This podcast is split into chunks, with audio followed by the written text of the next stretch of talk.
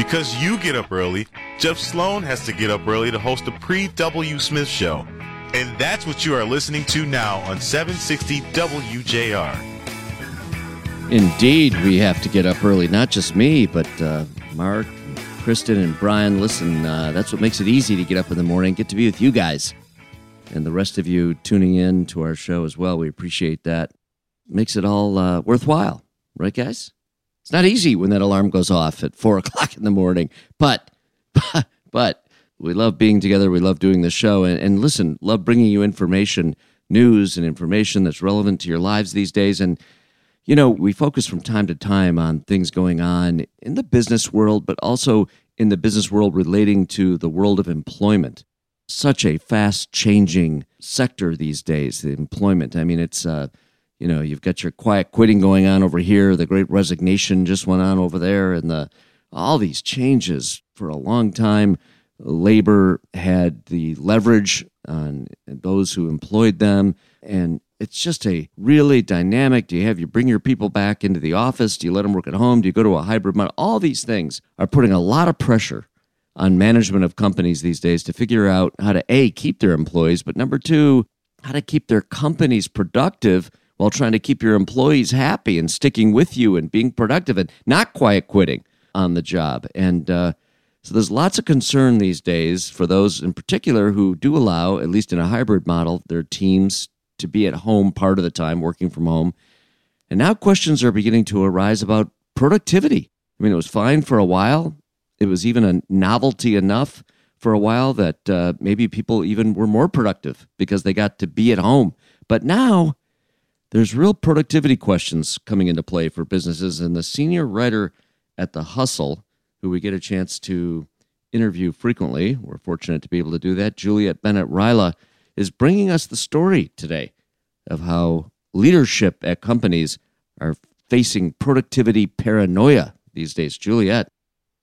So, this is a term coined by Microsoft CEO Satya Nadella, or at least he talked about it in an interview. And it essentially refers to supervisors who either assume or worry that their employees are not working enough, they're not productive at work. And what Microsoft found is there's actually a huge gap in between the way workers and the way leaders are looking at productivity. So, on a typical day, 87% of workers say, yeah, they're productive. They come to their jobs, they do what they're supposed to do. But only 12% of leaders have confidence that their team is productive. And hybrid supervisors obviously have less confidence than those who are working with their teams in person in an office.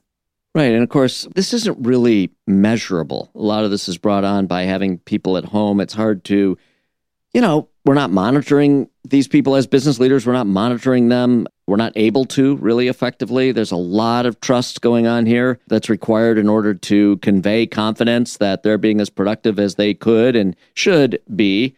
But at a time when there are things like, for example, quiet quitting going on, it's understandable. I mean, the concern is understandable. People may be at home and frankly, even with no bad intention, just may have more distraction, more temptation to not be as productive. Is that kind of what's uh, at the heart of this, do you think? I think that definitely plays a role. It used to be if everyone was at an office job, um, and we're mostly talking about people who work in offices, obviously, you could just go over and see what they were working on. And if they took off for a long lunch, you would be able to see that. And now there's, there's kind of no way to tell. But Microsoft actually found that weekly meetings, so they increased by 153% globally for the average person on Microsoft Teams. That's the platform they use, that's their software. Since the pandemic began, and that is still going strong. People are still in just as many meetings. In fact, a lot of them, almost half of them, are in overlapping meetings. And it doesn't seem like productivity is actually going down. It's just that there's less control. And this has kind of led to this uh, back and forth song and dance where you have some companies trying to introduce things like productivity tracking software. Right. We saw a while ago supervisors would say, Hey, I noticed that you must have been away from your computer because it showed that you had gone inactive on Slack or whatever it is that they're using.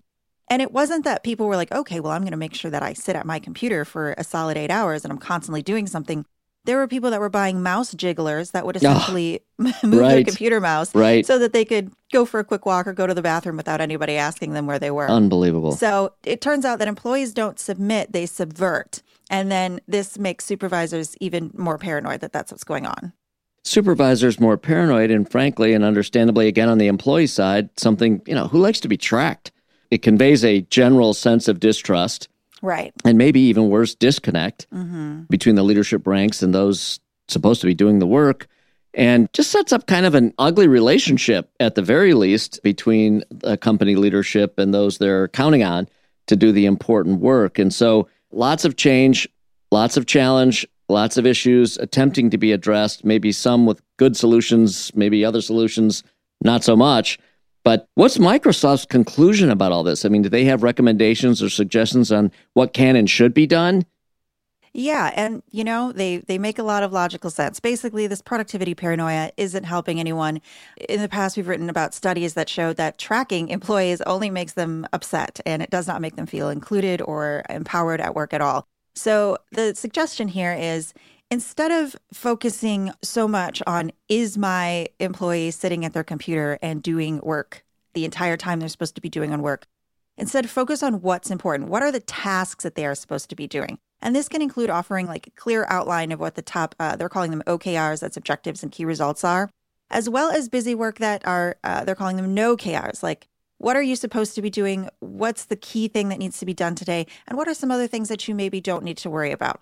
And then additionally, instead of rewarding people because they sat at a desk for eight consecutive hours or used a mouse jiggler to make that appear to be the case, reward the impact. What are they actually doing?